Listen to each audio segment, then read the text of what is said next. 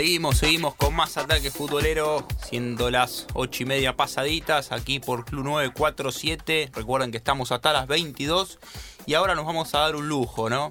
El lujo de hablar con Andrés Scotti, ex defensor eh, uruguayo, de paso por, por, Nacional, por Colo Colo, por Rubín Kazam. Andrés, bienvenido a Ataque Futbolero. Agustín Comiso te habla, ¿cómo estás? ¿Cómo andas, Agustín? Buenas noches para todos, ¿cómo andas? Bien, todo tranquilo. ¿En qué momento te agarramos? ¿Cómo venís pasando esta pandemia? Bueno, mira, me agarré como justo con unos días muy movido. Yo ahora justo estoy dirigiendo un centro deportivo, trabajamos con tres amigos más. Y bueno, justo ahora lo reabrimos mañana, así que estos días fueron de locos, preparando protocolos, preparando el centro, acondicionándolo y, y bueno, mañana real reactivamos la actividad nuevamente. Acerca de eso te quería preguntar, eh, que es a lo que vos te estás dedicando. ¿Ustedes eh, reciben jugadores, deportistas o le abren también las puertas a, a cualquiera que quiera entrenar? No, es, un centro deportivo abierto a la ciudadanía. Ahí tenemos de todas las franjas etarias, tenemos desde niños hasta adultos mayores. Es un centro que también se, se ha desarrollado a primer nivel, o sea que también para los deportistas de elite está, está muy bien presentado. De hecho, los que planificamos y lideramos este proyecto somos todos deportistas o deportistas en actividad, el caso de, Diego Godín, que también está conmigo involucrado, este, y lo pensamos para todo, para todo el mundo. O sea, hoy contamos con 3.200 socios los cuales los socios son, tienen arriba de 50 años, hay un montón de deportistas profesionales que vienen y entrenan y se preparan, y también tenemos niños, o sea que es un poco de todo. Diego, antes de seguir preguntándote, ¿no? Te quiero pedir por favor si te puedes acomodar un poco porque se te escucha medio medio mal, Andrés. Andrés, perdón. A ver ahí. A ver ahí. A ver. No sé cómo tomo esa señal. Eh, bueno, te vuelvo a preguntar y, cualquier cosa te digo. Eh, quería seguir, ¿cuánto los afectó a ustedes esta pandemia, ¿no? Al centro de entrenamiento que, ustedes tienen, en el cual trabajan. Ya sé que la situación en Uruguay es distinta acá a la de Argentina, pero quería saber cuánto los había afectado. Y bueno, afectamos, afectó porque tuvimos que cerrar desde marzo, estamos cerrados. O sea, son casi tres meses que estuvimos cerrados este, y reabrimos ahora, y aparte con una normalidad extraña, con un montón de pautas de distanciamiento social, este, y bueno, poco, ni que hablar que los condiciona eh, a, lo que es un lo habitual en este tipo de lugares, que la gente va a buscar vínculos, va a buscar mimos, va a buscar contacto con las personas, y bueno, que eso no, este reinicio, es, ese, ese propósito no va a ser el fuerte de, la reapertura. Hoy nos vamos a focalizar mucho en que la gente vuelva a hacer actividad, que se mueva, que mantenga un distanciamiento y, que, que, sea responsable con eso, porque también tenemos que cuidar un poco el tema de la curva de contagio, que acá viene de manera espectacular, por algo estamos abriendo el centro y, creemos que es necesario para la sociedad y hoy y quizá una patología de, de, otra, de otras enfermedades nos está y golpeando de manera mucho más dura que el, propio virus. Andrés, buenas noches. Robbie Platt, mi nombre. Y bueno, de esto que estás comentando, eh, acá en, Buenos Aires, en Capital, ayer habilitaron para salir a correr a los parques a la noche. Eh, y la verdad que hubo una masa de gente, no se, no se respetó el distanciamiento social, ¿Cómo es allá, eh, una vez que hayan abierto, que hayan dado un poquito más de permisos, la gente se comporta bien? ¿Cómo lo viste vos desde tu lado? Bueno, hay un poco de todo. Eh, al principio la gente estaba mucho más comprometida con, el distanciamiento. Obviamente que Uruguay, en, lo que ha sido la curva de contagios, ha sido muy positivo. Y este último mes te voy a decir que esa responsabilidad muchos la perdieron. Hay fútbol 5 funcionando, hay gente no, siguiendo los lineamientos a raja tabla, eh, como todo, pero bueno, por suerte, por ahora no estamos pagando ninguna consecuencia grave de, esas irresponsabilidades. Y ha sido bastante responsable la gente, el ciudadano en líneas generales ha, se ha comprometido con, con el distanciamiento, que creo que es lo más importante, más que el encierro. Yo, yo el tema de, de quedarte en casa, yo no, estoy, no, no soy tan pro de eso porque creo que hay patologías mucho más graves que genera el encierro que la propia, el propio virus que está padeciendo el mundo. Y me gustaría que la gente sí pueda salir, que pueda moverse, estar activa, pero mantener distancia social, eso sí. ¿Y personalmente cómo te afectó esto mismo de no poder salir? ¿O vos sí pudiste tener tu lugar para correr, moverte? ¿Cómo, cómo lo manejaste vos? En, Uruguay no fue, no fue radical, no fue obligatorio, este, sí lo que se pedía mucha responsabilidad, la verdad que no yo no fui para afuera, yo tengo un ratito afuera y yo podía salir, caminar y estaba solo y tenía espacio para salir, tenía, tenemos el mar acá que en ese aspecto es espectacular y, tenemos, tenemos algunos parques también abiertos y, y acá por suerte en Uruguay la gran, la gran preocupación y la gran ocupación de todos los ciudadanos fue mantener la distancia social, más que nada. Estamos hablando con Andrés Scott y aquí en Ataque Futbolero. Y te comento, Andrés, eh, acá con mi compañero Roberto, somos los dos chicos que estamos en el piso, pero en línea telefónica tenemos a dos compañeros más, así que les abro el juego para que ellos te pregunten también. ¿Qué tal, Andrés? ¿Cómo estás?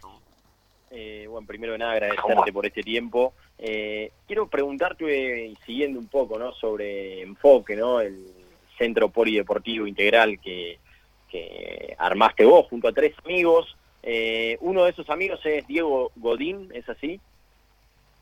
Sí, eh, mira, Diego Godín, Vicente Sánchez y Mario Rebollo. Claro, el ayudante del maestro Tavares. Pero, Mario es ayudante hoy, está como ayudante del maestro Tavares, ya lleva el inicio del proceso está con, con el maestro y, y con Vicente compartimos el nacional y en la selección. Claro. ¿Y cómo, cómo se dio todo eso? ¿Cómo llegaste a, eh, o cómo llegaron, ¿no? En definitiva, a conformar todo este proyecto entre ustedes cuatro? ¿Quién tuvo la idea? Eh, ¿cómo, ¿Cómo se fue dando todo el, comienzo, ¿no? El sembrado, por así decirlo. bueno, el gran impulsor inicial fui, fui yo, un poco ligado a mis últimos años de carrera, tenía un vínculo muy especial filosófico y, ideológico con Walter Ferreira, el kinesiólogo de la selección, que hoy eh, nos acompaña de otro lugar, después con Alberto Pan, el médico de la selección, y siempre la idea de, poder armar un lugar. Sí, Andrés, eh, no, lo, que te preguntaba es eh, cómo, cómo se dio todo esto.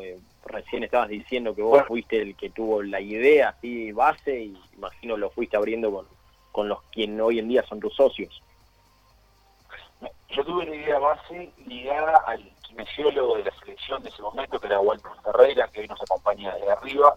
Después Alberto Pan, el médico de la selección, también era otro con el que hablaba mucho al respecto.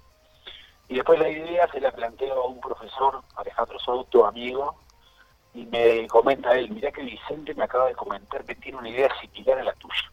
¿Por qué no le llamas? Y yo con Vicente tenía una gran amistad, lo llamé, Vicente creo que estaba en ese momento en Estados Unidos jugando, le comenté la idea y dice, Andrés, te acompaño, me encanta, lo quiero hacer. Después un día charlando también en el, un amigo Román Cuello, que es entrenador de Liverpool, que es cuñado de, Mario, Mario me escucha y me dice, Andrés, te escuché, me lo mostraste, y le, le mostré a Mario, le encantó, y también después en una charla también ahí en la selección, en el complejo con Diego, me dice, pa, me gustaría verlo Andrés, a ver qué, qué, qué estás armando, y también le gustó la idea y, también se sumó, así que bueno, ahí, ahí conformamos el equipo y nos tiramos un poco a hacer, a hacer el, desafío de armar un centro que tenga todas las actividades que nosotros creíamos que hoy que le hacían falta a Uruguay, tener la posibilidad de entrenarte, tener una clínica de rehabilitación, tener agua, trabajo de campo y tener un lugar de nutrición. Y bueno, el centro tiene todos esos, esos espacios, lugar para hacer fuerza, canchas deportivas y un poco de todo y bueno. Y también la idea era que, que, lo pueda utilizar la ciudadanía y no solo sea orientado a deportistas profesionales.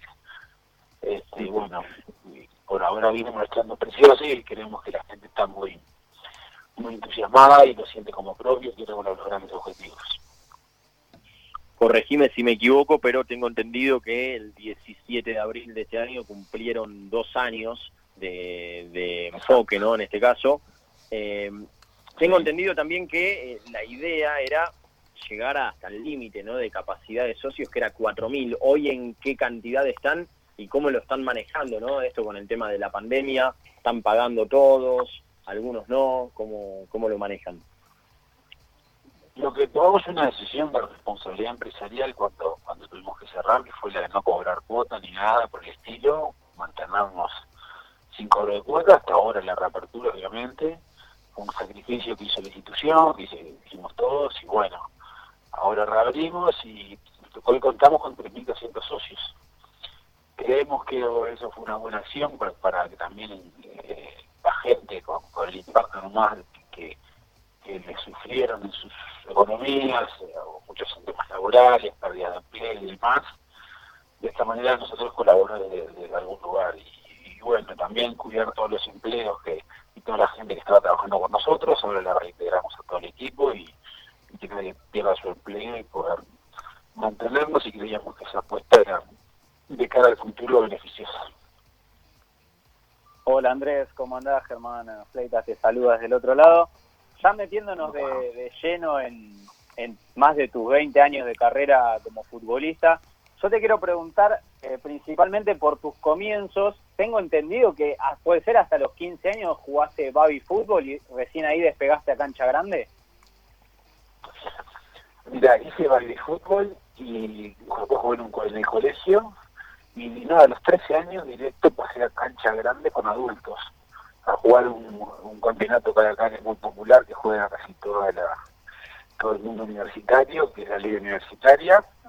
Jugué hasta, jugué hasta los 15 y de ahí me fui a jugar al interior del país, a un equipo también con adultos. Nunca hice formativas. Desde los 13 años empecé a convivir con adultos y a jugar y, me mantuve, incluso cuando me fui al interior a jugar ya más a nivel profesional, volví a un equipo directo al equipo principal sin, atravesar formativas. Jugué algo en reserva en, en, uno de esos equipos y nada más. Algún caso medio ¿Cómo? ¿no? ¿Cómo fue ese paso, digamos, cuando arrancaste ahí lo, nombrabas en, ese equipo del interior? Imagino que es eh, Independiente Trinidad, ¿no? Es, Independiente. Sí, sí. Y bueno, yo llego porque yo justo estaba estudiando una carrera técnica, artes gráficas, y en, ahí había campeonatos internos en los cuales participaba. Un, muchacho me bromaba con un equipo ahí, el, clásico rival de Independiente. Yo lo bromaba ahí con Independiente y me invita a jugar. Yo dejo Nacional Universitario, yo estaba jugando en Nacional, dejo, y me invita a jugar a, Independiente, me gustó, y bueno, mientras estudié esos años hasta terminar mi carrera técnica, este, jugué en Independiente y y por ahí, por la mitad de mi, de mi carrera, fue que se me pasó por la cabeza recién la posibilidad de ser jugador profesional o probar. Antes no lo tenía considerado como, como una opción. Eh, y bueno, o en la mitad de mi carrera dije, voy a terminar mi carrera por si me rompo una pierna, pero una vez me reciba voy a voy a probar suerte, a ver si tengo suerte de jugar a nivel profesional. Estamos hablando con Andrés Scotti aquí en Ataque Futbolero por Club 947 recorriste varias ligas, ¿no? Chile, Argentina, Uruguay, México. ¿Qué, qué nos podés marcar de, cada una? ¿En qué se diferencian? Bueno, mira, eh, la, más exótica fue Rusia, que estuve cuatro años, que ahí el gran cambio que tuve fue el, el, idioma y, la parte social, cómo se manejaban ellos, su idiosincrasia. Digo, me costó adaptarme un poco y entenderlos. Con los años los fui entendiendo, los, fui ganando su respeto, los fui respetando a su manera y la verdad que tuve una experiencia preciosa. Creo que todo, todo, todos los lugares me dejaron cosas muy lindas, me enseñaron muchísimo como persona primero, como ser humano. Este, Argentina obviamente que es muy similar a, nuestra cultura, muchos amigos, este, estaba, estaba cerquita también, aparte justo venía de Rusia y tenía muchas ganas de estar cerca de mi país. México tiene alguna diferencia, se puede decir.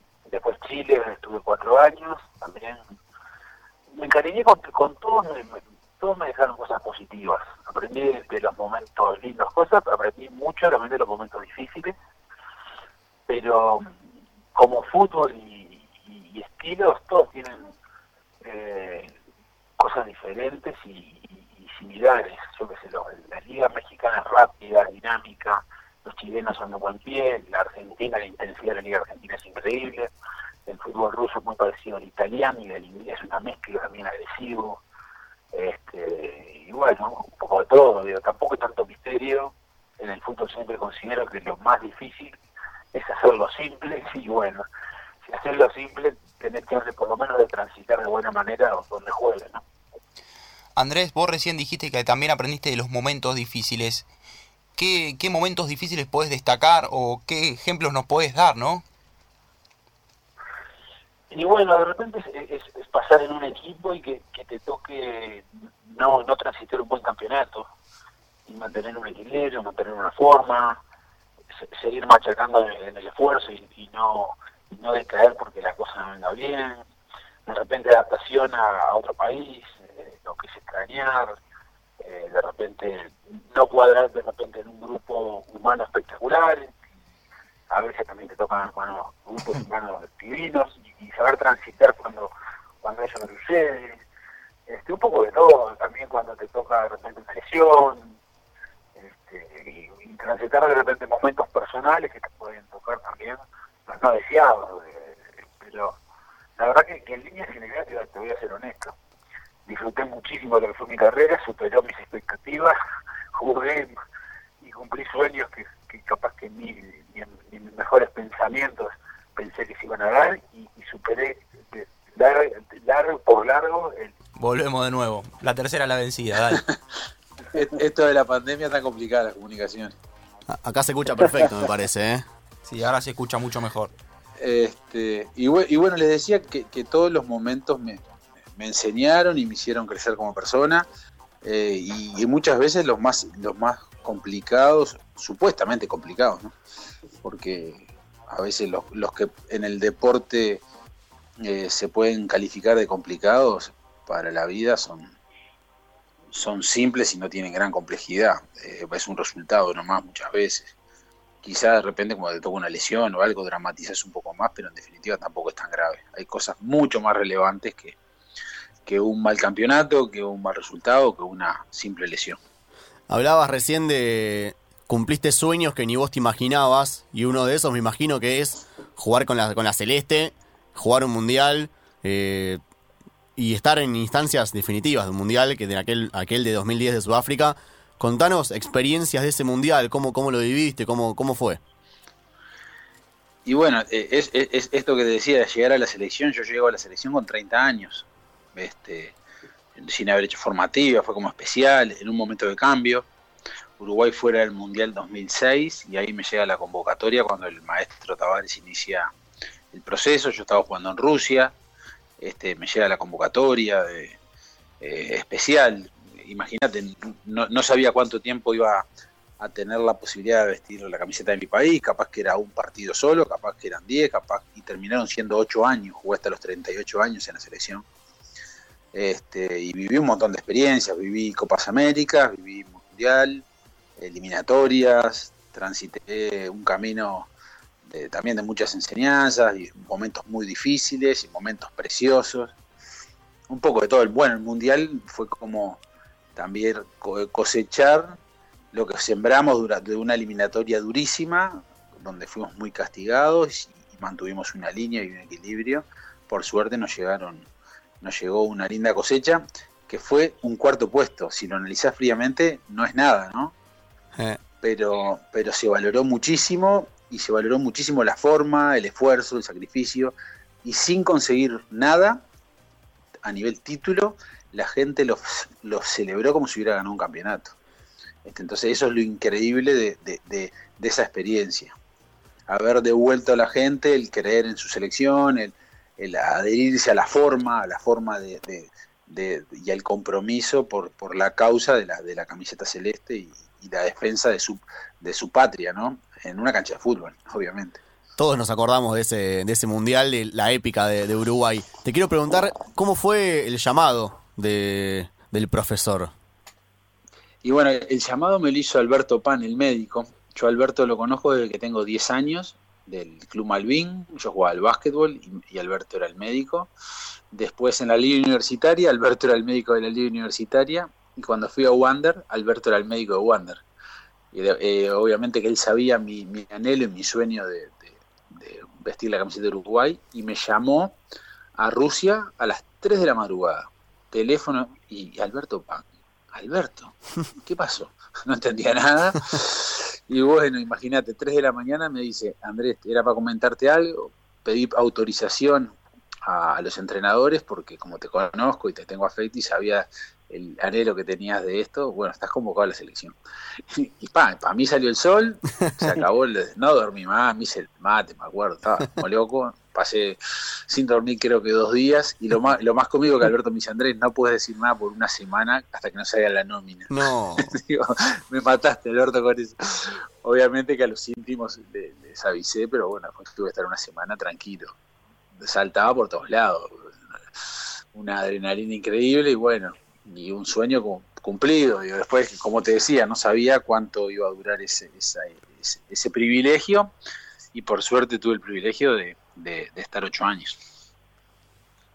Eh, Andrés, eh, te tocó también eh, en ese mundial, obviamente, participar de esa tanda de penales contra Ghana, en la cual convertiste un gol. Te quiero preguntar qué, qué se te pasó por la cabeza en esa caminata, ¿no? Hasta el punto de penal. Luego del gol, desahogo, imagino, y obviamente por la definición del loco Abreu, que es una locura. Sí, más que, más que nada, a mí personalmente me había tocado ya estar en definiciones, habitualmente soy pateador de penales en los equipos, he pateado, este como pateador también principal y, ya sabía que se veía penal, había estado en la Copa América 2007 con Brasil, o en, unos, en una gira que hicimos también había estado, y, nada, como que yo tengo un consejo de un entrenador que se llama Daniel Carreño, que me dio hace mucho, mucho tiempo. Él erró un penal en una final del mundo con Nacional, que mm. ganó el PCB. Y me dio un consejo muy bueno. Me dice, Andrés, cuando vas a patear, no pienses mucho en lo positivo. Se lo voy a dedicar a mi madre, a tus hijos, a la novia, porque puede ser medio displicente. No pienses mucho en lo negativo, porque las piernas si no te van a pesar toneladas. Si lo erro no salgo más desde casa. Y bueno, trata de enfocarte en la ejecución. Y me encantó. Entonces, cada, cada vez que me, ha tocado transitar o, ejecutar algo, me enfoco en, lo que tengo que hacer, no como quitar los pensamientos. Me acuerdo en esa caminata, era un poco, vamos, que somos tres millones, como que lo pateamos todos juntos. lo importante es que era que entre. Este, tuve la suerte de vivir eso, también me tocó vivir con, con Argentina en la Copa América 2011 después me tocó otra definición más y digo, he estado, eh, por suerte, participado en unas cuantas definiciones lindas este, y nada, un poco eso, eso. Después lo, loco, medio que nosotros sabíamos, el loco tiene una picada mucho más eh, corajuda que fue en la Copa América 2007, que si erraba perdíamos. Acá si erraba el loco, todavía teníamos la posibilidad que Fernando ataje y íbamos al 1 a 1. Este, todavía teníamos un margen. En la Copa América 2007 el loco la picó, lo que pasa es nadie se acuerda porque como no ganamos en el 1 a 1, nadie se acuerda, pero el loco la picó con con Brasil también, 2007. Eh, Andrés, y recién dijiste algo que por lo menos acá en Argentina, más allá de que tenemos gente, oyentes, ¿no? que nos escuchan desde Uruguay y también varios nos siguen en las redes sociales, eh, dijiste algo que me, quedó, ¿no? Y fue que los valoran un montón ahí. Los hinchas a la selección de Uruguay se sienten muy identificados más allá de si ganan o no ganan algo. ¿Por qué crees que pasa eso con, con Uruguay, con, ustedes? Y acá en Argentina, después de haber llegado a varias finales eh, y no poder coronar, como que siempre se habló de fracaso, de que no, no sirvió para nada. Capaz con el tiempo algunos ya lo empiezan a valorar, pero fueron muchos los que eh, en definitiva no, no lo pudieron valorar en, en su momento. Como jugador te lo pregunto, ¿eh? ¿Qué, genera? Mira, te voy a decir que fue increíble. Yo creo que ahí los medios de comunicación hicieron un trabajo pésimo en eso. Destruyeron a una de las mejores generaciones argentinas de la historia. Llegar a tres finales consecutivas de los campeonatos de primer nivel que tiene a nivel selección y las críticas que había, yo no lo podía creer. Te juro que yo lo miré y digo, están mal de la cabeza. Y en cancha perdieron solo una a ver, vamos a repasar. Llegaron a tres finales consecutivas, de las cuales una la perdí, la final del mundo la perdieron 1-0 con lo justo. Las otras dos las perdieron por penales, ni en, ni en el campo la perdieron, y les dieron palo como que eran. Digo, ¿cómo no valorar una de las mejores generaciones que tuvo Argentina? ¿Qué cambiaba el haber hecho por un pega en el palo y sale o un pega en el palo, y entra? A nosotros se nos reconoció la forma un poco y, se nos valoró eh, eh, el compromiso de la Yo no entiendo por qué no se les reconoció a los muchachos de, ese periodo al cual, a los cuales le generaron mucha desconfianza de cara a todo lo que vino. Hoy por hoy le han generado una mochila al jugador argentino y una presión innecesaria, porque Argentina es una selección ganadora, que ha ganado mundiales, que ha ganado Copa América, que está peleando. Y esa generación que, que llegó a tres finales de manera consecutiva, hay muy pocas que lo han hecho. Entonces, creo que los medios de comunicación fueron durísimos. Las redes sociales no ayudan en nada en eso tampoco. Y, tiraron abajo a una generación que les podía haber dado muchísimo más todavía y haber generado una continuidad de un proceso al cual por, esos, por ese castigo nunca pudo ser, eh, pues tener esa continuidad que se desea por ese tipo de, procesos. ¿no? ¿Crees también, Andrés, que el hecho de las redes sociales y, todo esto ahora que, que en este último tiempo se utiliza y quizá no no para elogiar, sino para, para tirar mierda, digamos. Eh, ¿Crees que eso también fue parte de, eh, de todo ese desprecio a esta última camada de la selección argentina que no se valoró? Bueno, y, que, pero, pero, creo, creo que tuvo un gran impulso de los medios de, los medios de comunicación a eso. Obviamente que las redes sociales en, en lo que es la crítica, el anonimato muchas veces es irrespetuoso, eh, no, tiene ningún valor ético, opina cualquiera de cualquier manera. Yo creo que podés tener una crítica, pero siempre que sea desde el respeto, desde el aporte, y muchas veces no te suman en nada. Yo habitualmente, eh, todo lo que fue mi carrera y mismo hoy, me mantengo muy alejado de eso. Si, si, si, me hicieran eh, aprender o, me hicieran crecer desde algún punto de vista, pero muchas veces va algo volado, en vano y a veces hasta malintencionado. Entonces, creo que muchas veces nos suma. Este, muchas veces nos suma. Hay, obviamente, gente que habitualmente que, tiene muy buen nivel o te puede hacer llegar algo positivo, pero muchas veces, por desgracia, son los menos. Mi compañero Ian te preguntaba por lo de, obviamente, el penal, que es lo que más se recuerda de Abreu picándola contra Gana. Pero yo, yo me quiero quedar con lo de Suárez y la expulsión al minuto creo que fue 120 o 119 sobre el final del alargue. Eh, ¿Cómo fue ese momento? ¿Creyeron que, que sabían, o sea, igualmente era gol, ¿no? Porque si Suárez no la paraba con la mano, eh, era gol de gana. Pero en ese momento, ¿qué se te pasó por la cabeza? Y después, ¿no? Porque después era como la gloria, el Lucho. Personalmente te voy a contar lo que nos pasó con Mauricio Victorino. En esa jugada le estamos yendo con una plancha karateca al ganés que está cabeceando hacia el arco. O sea, para atrás yo no tenía ni idea que el Lucho le había tajado. O sea, yo cuando veo penal, yo pensé que el penal nos lo habían cobrado nosotros, a mí y a Mauricio que fuimos con la plancha al ganés que cabecea. Después, cuando pasa el juez de largo y echa a Luis, pa, nosotros nos fuimos, fue, fue Luis, fue el Lucho. Y, y vos sabés que estábamos tranquilos, si vos ves imágenes, repasás imágenes, no hay nadie que se tire al piso, nadie que, lo dé como, pa, ya estamos muertos. ¿Viste? Habitualmente uno se tira, uno se agarra. Nadie. Yo después, repasando imágenes, teníamos una sensación que no se acababa. No me preguntes por qué, pero había esa sensación en el ambiente. Esto no se termina acá. Andrés, eh, no sé.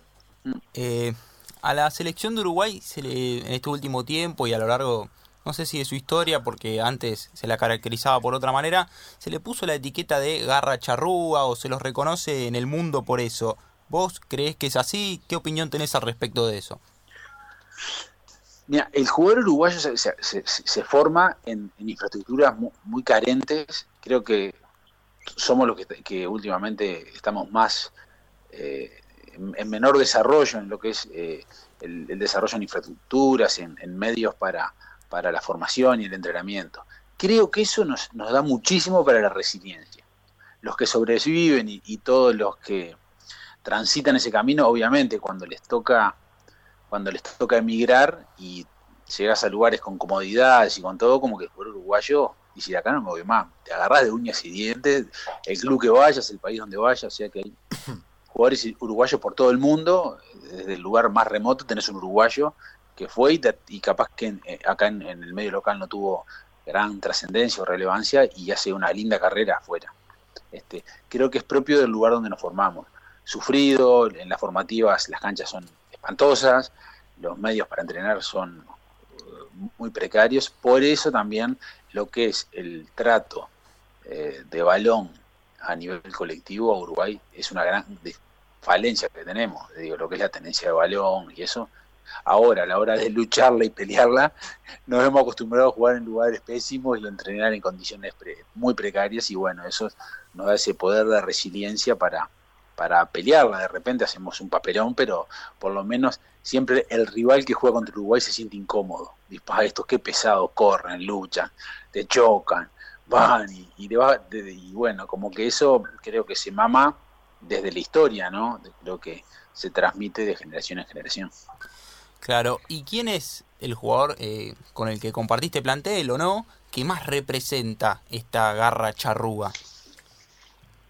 Y creo que todos, porque mira, todos, hasta el más elegante técnicamente, vos ves que están jodidos, quieren jugar. Eh, digo, a mí me, eh, del jugador uruguayo yo tengo muchas, eh, conozco muchos casos que de repente estando hechos pelota, quieren jugar. De repente juegan no, pésimo, ¿no?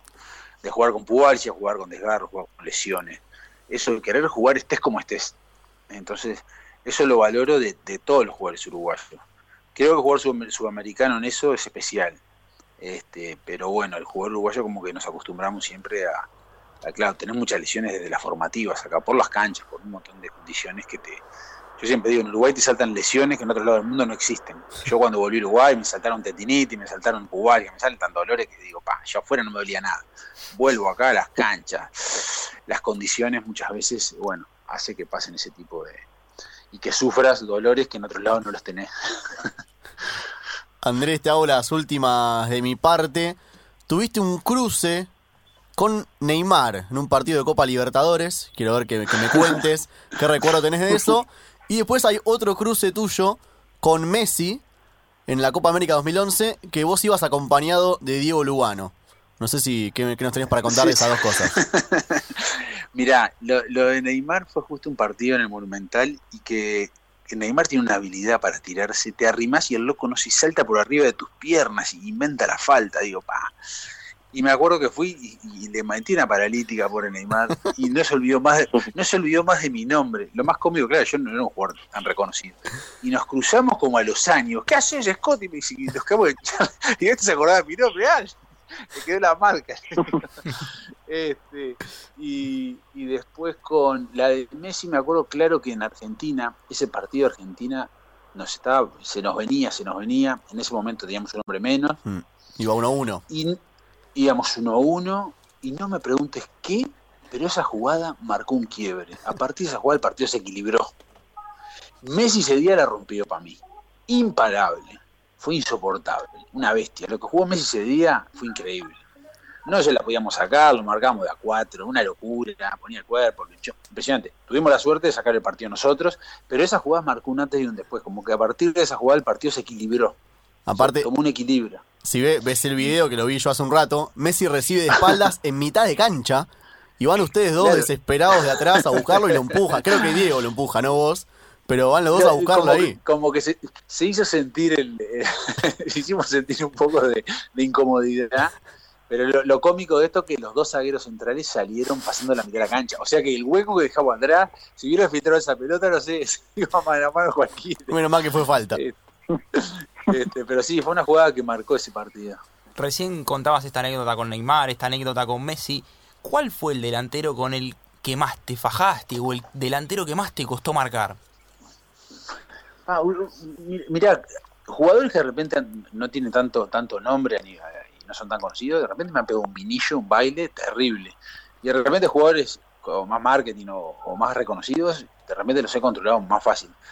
Eh, es, relativo, ¿viste? Pero con algunos me he dado, con el, con, el, con Bracamonte tengo muy buena amistad en Rusia, hicimos, somos amigos, Y en los partidos con el Braca, acá que jugamos en contra, yo, yo le metí un caso sin querer, él me rompía los zapatos, una plancha, nos cagamos. Claro, como yo, yo lo tenía que marcar a él y él a mí, en los corners nos, nos cagamos a codazos y después terminamos comiendo con, juntos, con la familia, todo. Vos dices, vos aflojamos un poco, cada vez que jugamos juntos me, me llevo un tajo, me dice. Entonces siempre salíamos los dos lastimados, pero aparte entre, nos dábamos entre nosotros y después terminamos juntos para todos lados. Pues te quiero sacar un poquito de esta faceta y vos tenés varios goles también. ¿Cuál fue el mejor que hiciste en tu carrera? Tenés tres de tiro libre hermosos. Mira, lo, lo, que son goles, hay algunos que son muy significativos. Que, que, bueno, con, con, Nacional 2002, que fue en una final para, para, el campeonato, es un gol. Bueno, es el equipo que soy hincha, que, que estaban, estaban, mis amigos donde yo iba a la tribuna, lo hago del lado que la tribuna que yo siempre fui a ver. Fue como emocionante, claro. Donde yo estaba de chiquito mirando los partidos, le hago el gol y se los voy a gritar a ella. Hasta hoy lo pienso y se me, se me emociono. Como que ese gol fue, fue, fue importante en el 2002 en la final. Y después el gol a Colombia en la eliminatoria 2010 termina teniendo una relevancia importante con el pasar del tiempo, porque ese partido íbamos 1-1 y si empatábamos quedamos fuera del Mundial 2010. Y hago el gol ese y después repasando la jugada, fue una jugada que quedó colgado solo en el área y eran siete colombianos y estaba yo solo. Y ese, y ese gol nos permite ganar ese partido. Y... Entonces fue un gol especial, digo, no, no por lo, lo lindo, fue increíble el salto, un terrible salto, impresionante, me acuerdo, pero no fue tan espectacular el gol, sino lo que significó. ¿no? ¿Y a nivel oficial, con la selección, tenés algún gol más o es, es el único? Es, eh, a nivel oficial es el único, después tengo de penal, tengo como cuatro con la selección. Claro, no, encima de eso, nada, que es el único en los 90 minutos. Claro, es, ese tiene mucho especial. Sí tengo una torta de asistencia, pero, pero ese es el único. Bueno, ahora sí, Andrés, agradeciéndote todo este tiempo, te hago las últimas dos de mi parte. La primera, ¿quiénes fueron los jugadores eh, que más te marcaron en tu carrera? Tus ídolos, si se puede decir así. Y bueno, mis ídolos fue Deli Valdés, el panameño, que jugaba en Nacional, era mi ídolo, Deli. Y después el otro que me marcó también como ídolo de chico fue Lenzo. Esos fueron mis dos referentes futbolísticos. Yo incluso antes jugaba de 9 y de 10. O como que después fui tirándome para fui de 5, después jugué de carrilero, después línea de 3, como que me fui acomodando un poco a, a, todas las posiciones, pero jugué dos años de 5 en Chile. Este, mis referentes fueron eh, ídolos, fueron esos dos jugadores. Y ahora sí, la última eh, de mi parte, ¿qué opinión te merece el trabajo que viene haciendo eh, Tavares en la selección de Uruguay? Y bueno, creo que tenemos primero por sobre lo que es como entrenador tenemos una, una persona increíble, un ser humano increíble, que creo que es mucho mejor ser humano que entrenador, el maestro. Y, y bueno, después te nos podrá gustar o no, pero la, la, lo que el compromiso que ves y la adhesión y la forma que hay de trabajar la tienen todos clarísima. Desde los gurises de sub 15 vos vas y hay una atmósfera en el complejo que parece de otro planeta. Vos vas al complejo celeste y hay una atmósfera que no, no están en los otros clubes de Uruguay, que cuesta generarla de respeto, de armonía. Algo tan simple como el respeto. Creo que es el gran pilar que se sostiene todo el proceso de selección de, del maestro. ¿no? Bueno, sí. Eh, hasta acá llegamos, Andrés. Muchísimas gracias por la nota. Eh, la verdad que se cortó tres veces, pero no importa. Salió, salió muy bien. Espero que, que vos lo haya pasado bien, que te hayas sentido cómodo. A nosotros esto nos sirve un montón. Nada, también salir de, del típico jugador argentino, cruzar la frontera, hablar con uruguayos. Eh, justamente en este caso con vos. Hace poco estuvimos hablando con Pablo Lima, en su momento hablamos con Diego Forlán. Nos gusta, viste, cruzar cruzar a, al país vecino. Abrir el mapa. bueno, muchas, bueno, muchas gracias. Yo también tengo muchos amigos argentinos, los cuales quiero mucho, obviamente que, que somos, somos como hermanos, así que es un país que le tengo mucho afecto, así que un placer, por favor. Un placer, un gustazo. Abrazo grande, Andrés. Abrazo, muchachos, cariño para todos. Chau, chau. Chau, chau. Hasta ahí pasaba la palabra de Andrés Scotti. Bueno, clarito, gran nota acá en Ataque Futbolero y Divino. en la producción. Habló de todo, habló de lo que está haciendo ahora, de su carrera, de la selección de Uruguay. Y un jugador que las vivió todas. Mundiales, Copa América, jugó en Europa, jugó por todo Sudamérica y América Central también. Así que nada, hermosa, hermosa nota acá en Ataque Futbolero.